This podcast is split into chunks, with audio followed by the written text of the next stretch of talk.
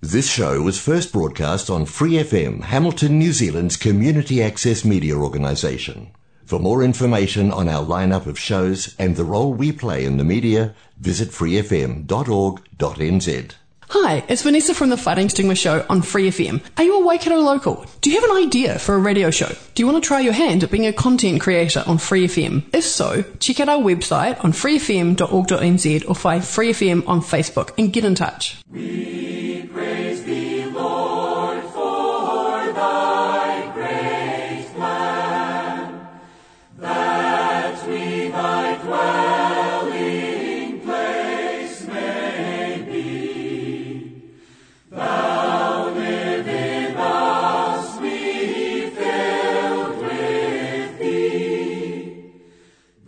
I'm Stuart Finlay. Welcome to the Life Study program on Free FM 89.0. Life Study of the Bible is produced by Living Stream Ministry, Anaheim, California, and brought to you by the Church in Hamilton.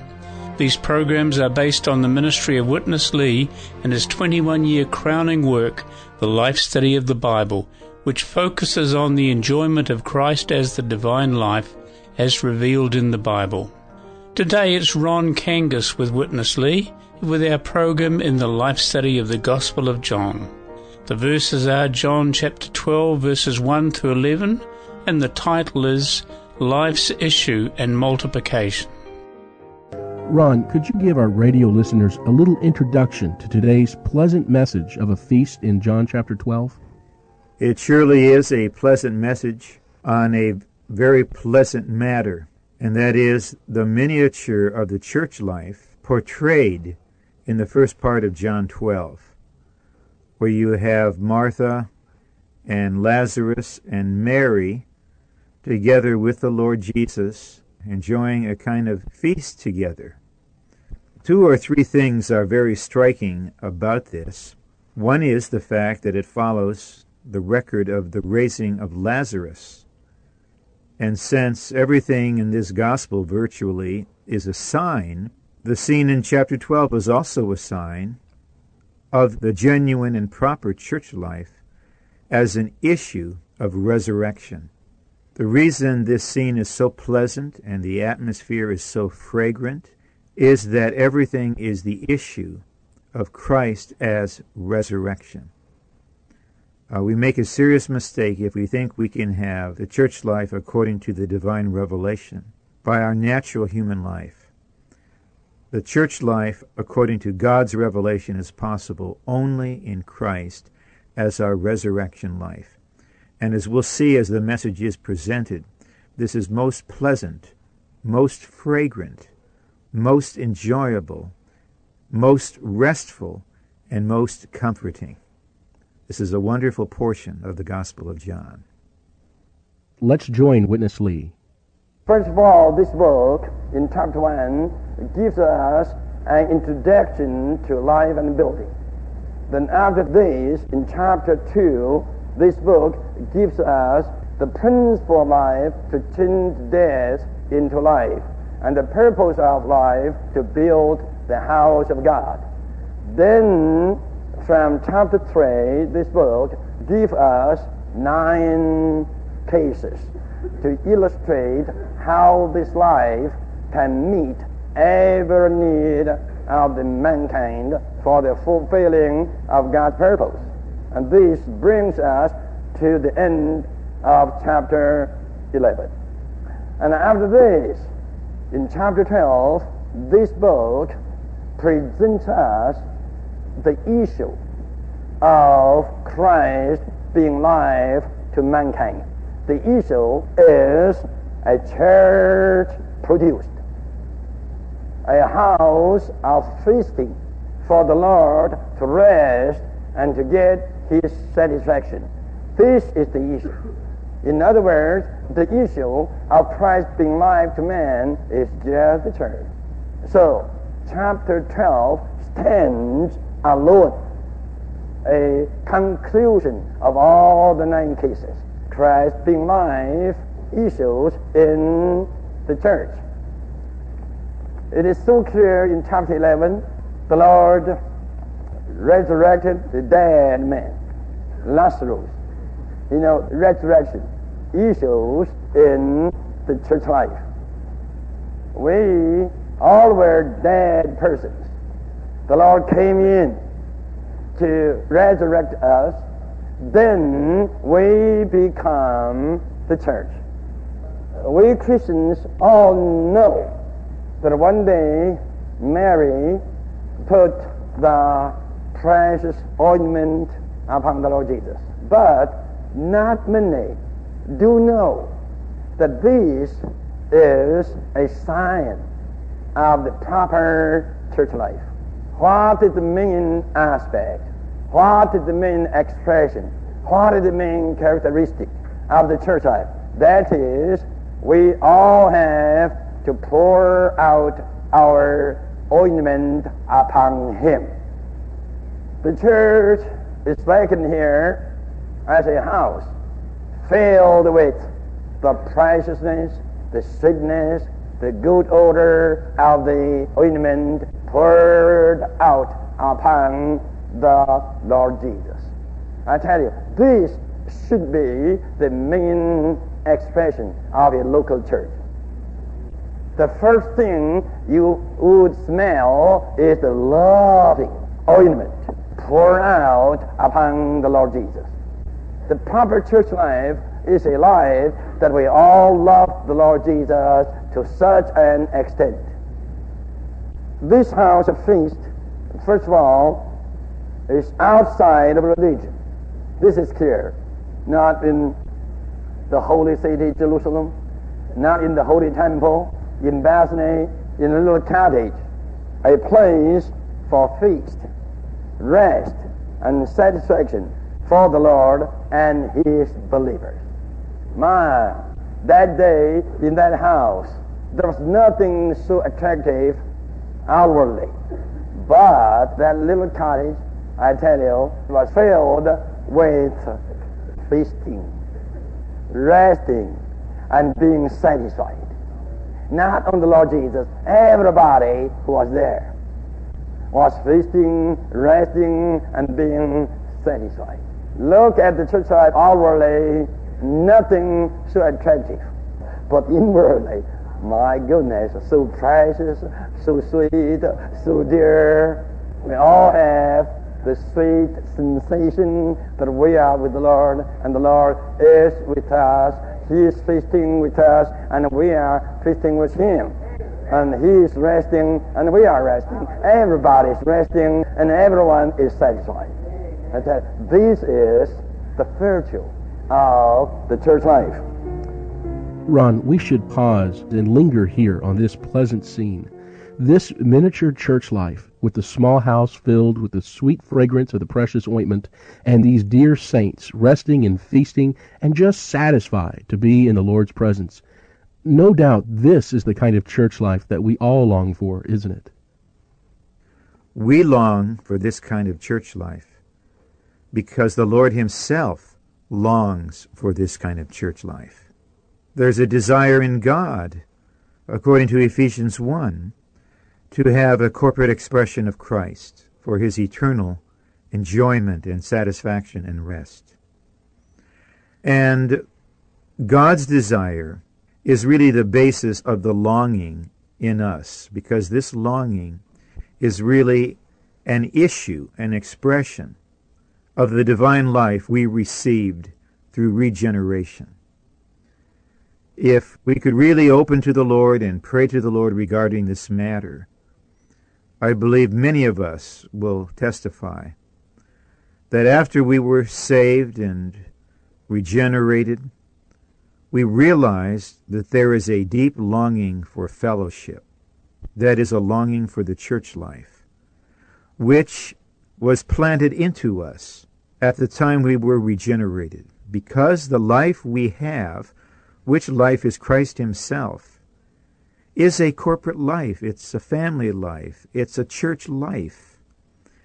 And the longing that we sense is a product of that life.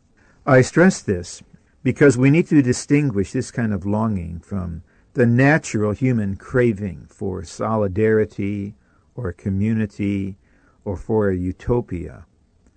Uh, the longing is not that. This, I repeat, is an expression of God's own longing, which longing has been communicated to us with the divine life. So sooner or later, prompted by our love for the Lord, we need to kind of come to grips with this longing within us. But the question may be, how far are we willing to follow the Lord in seeking His eternal satisfaction uh, in the proper church life in resurrection? This is a rather full response to your question, but I have to say, I'm full of feeling.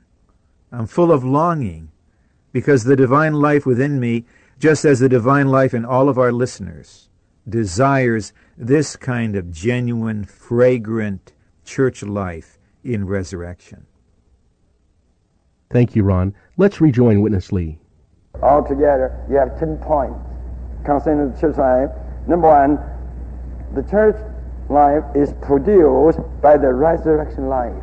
Lazarus was a sign of the church being produced not by man's organization, not by man's wisdom, not by man's work, not by man's doing, not by man's teaching, but by the resurrection life.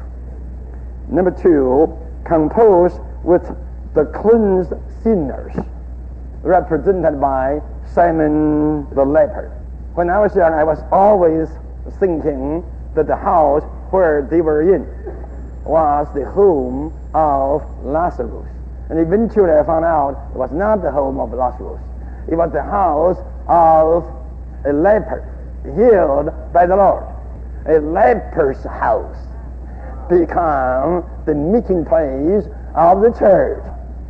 Don't you realize that we all were lepers? So contaminated, full of leprosy. But one day, hallelujah, we got cleansed.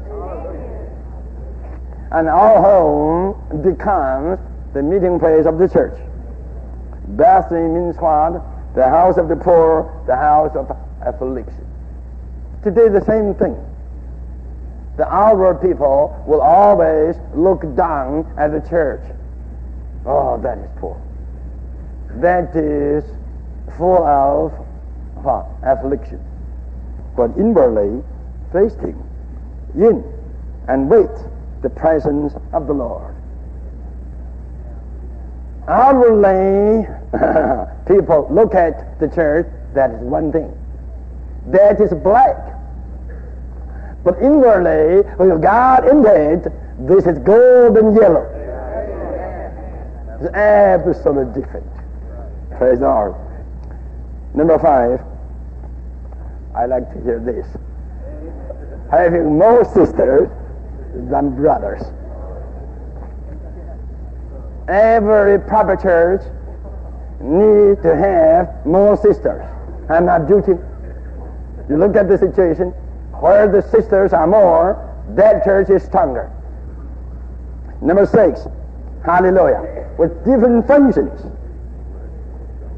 The serving function, represented by Martha, don't condemn Martha. You need her to prepare lunch for you. My, without Martha, how could we live? I just appreciate Martha's service. So we have to change our concept. Don't look down at the Martha. Hallelujah. Then testifying Lazarus, a good function. And then loving Mary. We all need to have these three functions. We all have to be a triangle member of the church. You need three corners. One corner is the Martha corner, the other corner is Lazarus' corner, and the other corner is Mary's corner.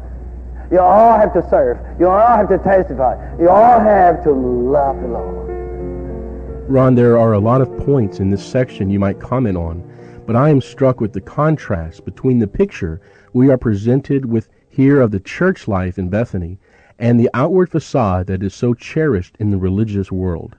Here are these simple saints meeting in a leper's house, outwardly poor and afflicted, But our religious concept of what the church should be is really different, isn't it? It is strikingly different. It is radically different, which accounts for the proliferation of various religious expressions of so called church life. On the one hand, in the divine life, there is a longing for the kind of church life portrayed in chapter 12 of John. Oh, that it were so simple that we just follow the longing in the divine life in our spirit. But unfortunately, religious concepts, even our religious nature, inclines us very much in another direction to appreciate formality, uh, display, hierarchy, any number of things. It's striking that the Lord Jesus, the very God in the flesh, went to a little house to have his church life. While he was there as the very God in the flesh, the temple, with all of its services, the priests and all their regalia, was going on. And many were attracted to that beautiful scene. But God Himself was not drawn to that. God Himself, in His Son, went to a little house to have a small scale church life in a home meeting full of love and service and fragrance in resurrection. We have to consider which way will we take? The way of the natural religious concept of what the church is supposed to be? Will we take the way of facade? Or will we open up to the way that's intrinsic in the scriptures? The way we see in miniature in John 12 is to come together, centered on Christ, pouring ourselves out for Him, serving Him, and testifying that this is the resurrection. We do believe that the Lord today has not changed in His desire and has not changed in His preference for the genuine church life as the expression of His body. So what will we do? We have within us the natural concept, the natural preference, the religious idea. We were born with that and we assimilated that from our environment. We also have something of the divine yearning, and we have the scriptures that reveal to us the divine thought. So, which way will we take? To me, this is not a theory. This is very much related to my loving the Lord, my being one with Him, and my following Him, and my being willing through His mercy to turn from my natural choice and preference and my religious notions to the way ordained by God, and to the way blessed by God, and to the way portrayed by God in this precious portion of the Gospel of John. Perhaps you can tell by my fellowship, this is a very dear and intimate section of the Word to me. I'm very fond of it. I treasure it. I delight in it and I really enjoy the church life presented by it. Let's rejoin Witness Lee. Now, number seven. Sorry. Among the twelve apostles chosen by the Lord Jesus, there was Jude. A Judas there. And this, no doubt, is a spot, a black spot throughout the centuries in the churches always some black spot. The church glorious life is always spotted by some false one. But it is quite comforting that even in the little church set up by the Lord Jesus himself, directly, there was such a black spot. Eight, persecuted by religion. This is clear. Number nine, being a test and exposing people. The church is always a test. It's always a strong ex- exposing. Where the people heart is, what is their attitude. Without the church, they could not be exposed. As long as there is a church, everything will come to the surface. The church is a test and exposure to all the hidden thoughts in the hidden heart. Number 10, bringing in many believers. Praise the Lord. So it is altogether not too much to say that house at uh, Bethany was an earlier figure of the church life. Now, I tell you, in the church life, not only the church is a test to people, an exposure of people, but even the Lord Himself is a test. He is a test all the people around Him. Number one, the chief priests and Pharisees conspiring to kill Him. Number two, Simon the leper preparing his house. Different attitude. Number three, Martha serving gladly. Uh, number four, Lazarus testifying him. And number five, Mary loving him. And number six, Judas betraying him. Some killing, some loving, some serving, some betraying. The same Jesus. And then many believing in him. And where are you? Are you killing Jesus? Are you serving him? Are you loving him? Are you testifying for him? Where are you? You can never be neutral. You got to be something.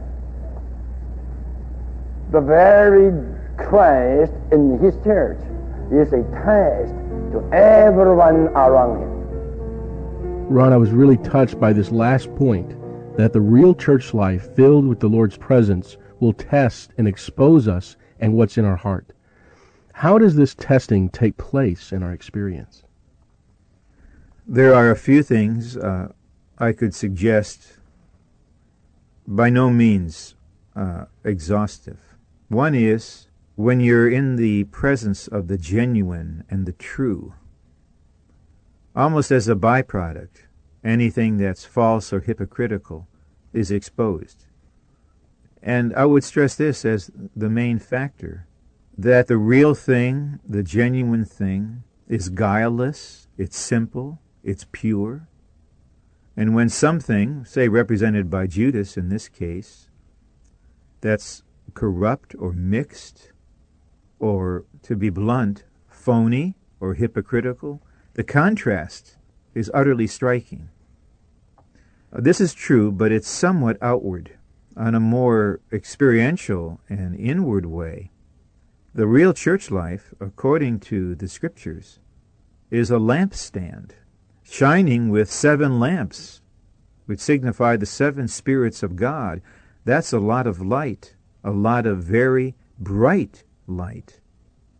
And when we come out of darkness or murkiness into a realm of light, spontaneously, uh, what's in our heart is unveiled to us.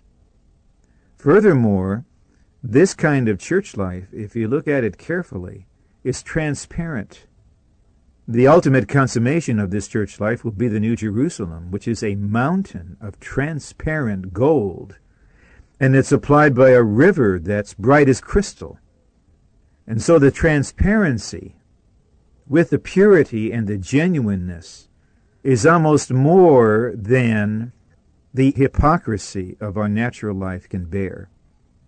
For this reason, actually, in keeping with the Lord's word in John 3, some won't come to this kind of light. There's almost an instinctual sense that if I come here, I'm going to be exposed. But those who do the truth, the Lord Jesus said, come to the light, that their deeds may be manifested as, as having been wrought in God. So we have the genuine thing, we have the light, and we have the transparency. And this spontaneously and automatically exposes that in us which doesn't match this. And the result of that exposure eventually is what doesn't match it has to leave.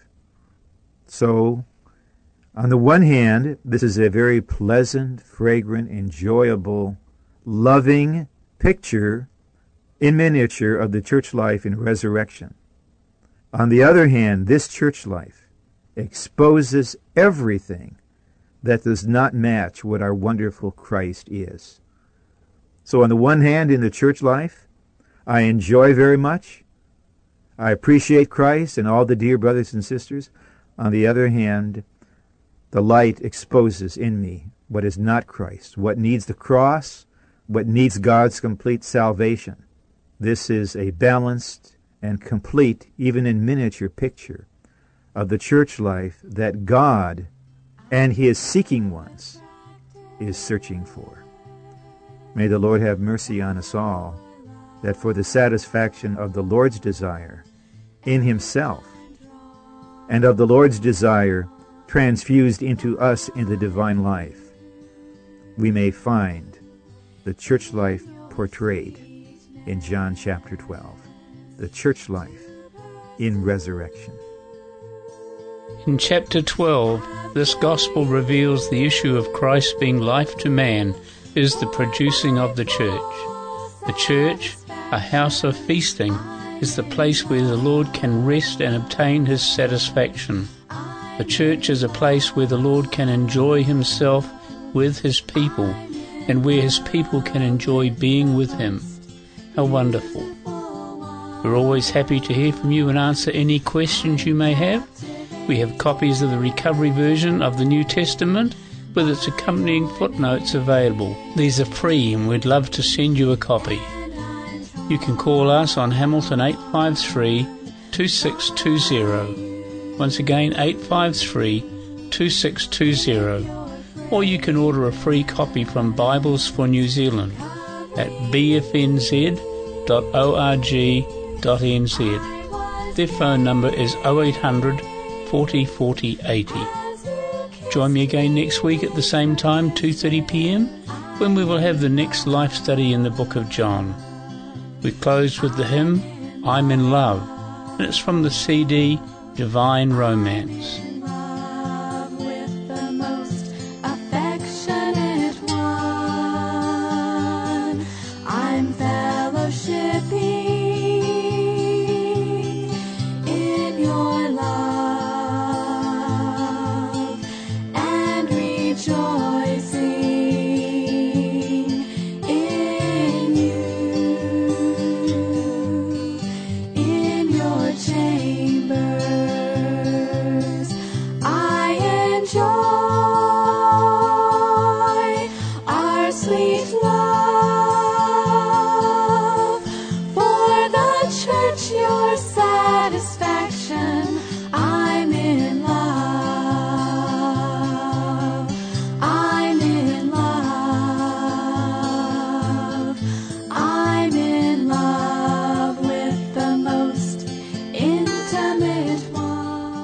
Listening to Free FM 89.0, a great station supported by New Zealand On Air.